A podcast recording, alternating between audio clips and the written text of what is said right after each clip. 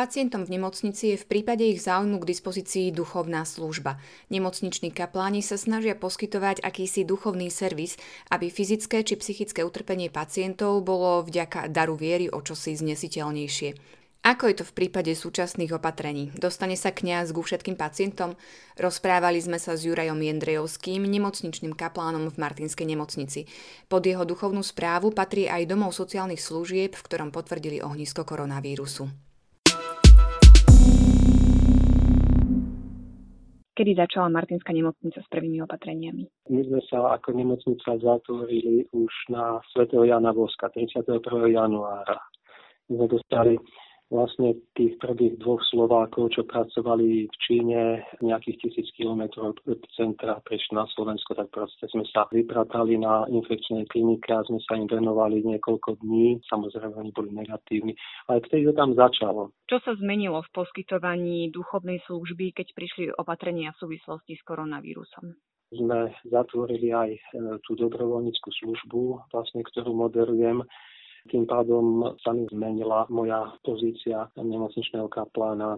Vlastne taká odkázanosť viac na spoluprácu so zdravotníkmi, že oni ma používajú veľmi často na to, aby som sa dostal k pacientovi. Takisto som bol tie prvé týždne po zavedení tých opatrení veľmi veľa na telefóne so zamestnancami kvôli ich trápeniam a ich rodinám, ktoré boli tiež e, v ťažkostiach aj v strachu z toho, že e, niekto blízky pracuje v tej nemocnici, že nakoľko je ten kontakt s ním vlastne nebezpečný a z toho vyplývajú sa niektoré tie trápenia aj v tých rodinách zamestnancov. A je to, je to viac menej pre mňa také inovatívne v tej službe, aj také inšpirujúce, že človek sa učí mnohému. Sa dostanem do kontaktu s tými ľuďmi, ktorí ten COVID e, majú alebo sú vyšetrovaní na pozitivitu. Dom dôchodcov, ktorý e, susedí s mojou nemocnicou, mal 25 starčekov pozitívnych. Do dnešného dňa 4 z toho mi zomreli. Takže človek pracuje v tých ochranných pomôckach a proste je v takom inom kontakte s tým svojim dovtedy, e, myslím e, si tak, akože už, že, že viem slúžiť, viem, viem pracovať a, a naraz zistím, že v tej situácii mám sa ešte veľa čo učiť. Spomínali ste, že máte na starosti vlastne aj domov sociálnych služieb, ktorý je v blízkosti nemocnice a ktorý teda e, zažil kritickú situáciu. Aká je vaša skúsenosť s klientmi domova sociálnych služieb? Ako znášali to, že boli naozaj v ohrození? Tých starších si ako e, poznám. Ja som sa s nimi všetkými stretol na začiatku pôstu, to znamená, že som si ich prešiel od človeka k človeku. Potom sme spravili vlastne už karanténu v nemocnici, následne na to boli oni e, zatvorení a e, vlastne 11 zamestnanci s nimi. Na týchto svojich ľuďoch som si tak mal možnosť uvedomiť aj nutnosť tých všetkých opatrení, aj obmedzení, ktoré sme prežívali. E, oni tej izolácii veľmi nerozumeli ani do dneska nevedia pochopiť. A tak ako som bol tam k dispozícii pravidelných časoch, vtedy, keď sme nemali koronakrízu, tak, e, tak teraz v podstate v tomto, v tomto režime to nie je možné takto fungovať tej, tej, tej duchovnej službe. A koľky pacienti z domova sociálnych služieb museli byť napokon hospitalizovaní? Som mal šiestich hospitalizovaných, čo mali teda dosť akutné respiračné problémy. Štyria starčekov. No, mm-hmm. hej. Stihli ste ich nejako zaopatriť, alebo ako to tam bolo v, tých, v týchto prípadoch?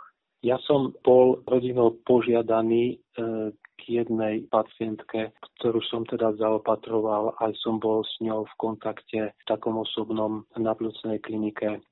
A ďalšiu, ktorá mi zomrela, som poznal, tých dvoch nie. Predsa len tie všetky opatrenia, ktoré musíte podstúpiť e, k tomu, aby ste sa mohli vôbec ako keby len priblížiť k človeku, ktorý je nakazený. Do akej miery oni obmedzujú práve to vysluhovanie tých sviatostí. Pokiaľ by som povedal tak, eh, že človek to má eh, nacvičené tie pohyby a vie používať tú, tú dezinfekciu a vie sa aj nejak obliec správne do toho verálu, že že je, že je zakrytý.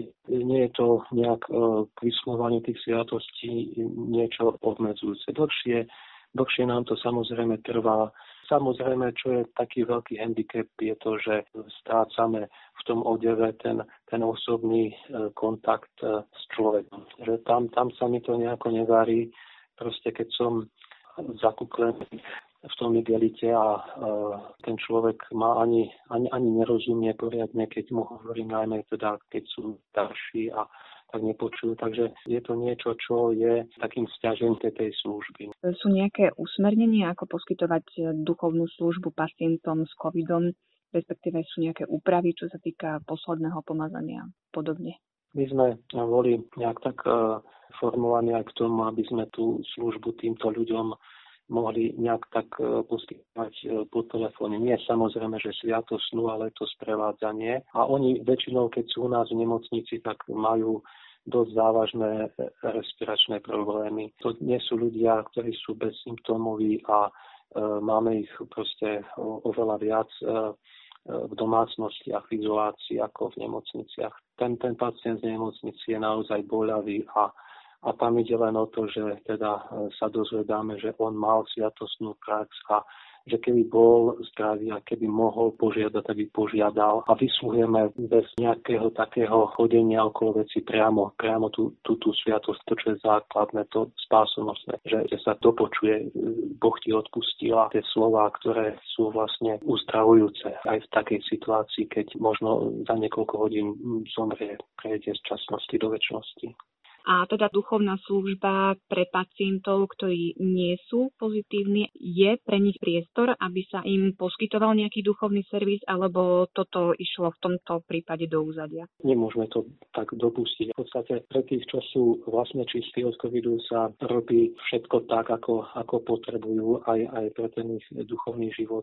Tá služba sa dostane, e, len e, treba tých ľudí hlásiť. Proste stíham len to, čo mám nahlásené robiť, je to na tej, na tej rodine. Pokiaľ sa toho neujme nejaký e, zdravotník, ktorý ide a všimne si tú duchovnú potrebu toho svojho pacienta, tak e, sa k ním nedostanem. To je proste znak tohto režimu, ktorý teraz máme. To dobrovoľníctvo v normálnom režime mi tých ľudí nejak tak vedelo nájsť, vyšetriť tie ich psychologicko-sociálne aj, aj duchovné potreby a a ja som sa potom venoval teda tomu svojmu na základe akéhosi vyšetrenia konkrétnym dobrovoľníkom. Teraz mi tí ľudia tam sa nemôžu pohybovať. Môžeme to brať aj z vašej strany teraz ako také odporúčanie pre tých, ktorí majú svojich príbuzných v nemocnici, aby ich možno povzbudili k tomu, že nech prejavia záujem o to duchovno, respektíve aj samotní rodinní príslušníci, aby sa nebali kontaktovať nemocničného kaplana.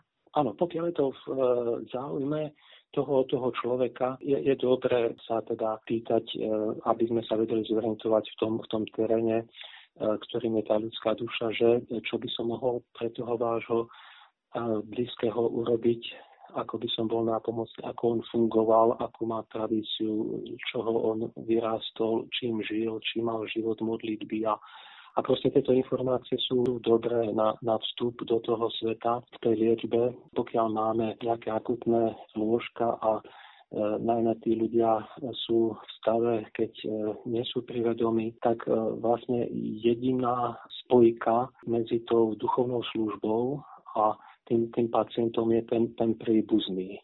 Tak to nie je eticky na mieste, keby som sa ja tam nejak tak domáhal na základe nejakého telefonátu e, nejakej susedky alebo osoby, ktorá vôbec nepatrí do života toho postihnutého a pokúšal sa tam o, o nejakú službu, lebo, lebo vlastne ten najbližší príbuzný je na mieste, aby, aby rozhodol a aby podal informácie, ktoré sú potrebné. Ako vy osobne prežívate túto korona situáciu z pozície nemocničného kaplána? Je to pre mňa milosti plný čas každopádne. Nové výzvy, nové poznatky, nové kontakty, napokon aj s tým krízovým štábom. Zoznámenie sa naozaj aj s niektorými takými opatreniami alebo postupmi v tom, v tom zdravotníctve, ktoré by človek nepoznal. To nechcem nejak tak e, chváliť ten čas, ktorý je e, časom krízy, alebo pre niektoré rodiny aj časom takým tragickým, že strácajú zdravie alebo pár niekoľkých desiatkov prípadov aj život toho svojho blízkeho, ale rozhodne je to pre mňa ako výzva táto doba, ktorú žijeme. A proste keď je to dotknuté vlastne aj tým pozeraním sa do tých evanielí, ktoré máme, do tých radostných správ, tak e, z tej slabosti a niekedy jeho naozaj veľkého zatroškávajúceho obdobia toho národa, tých ľudí prichádza e, nejaké e, vyslobodenie, nejaká obnova, nejaká nová nádej, nejaká šanca nejak inak myslieť a chopiť sa toho života tak nejako krajšie, ako sme boli pred niekoľkými mesiacmi žijúci.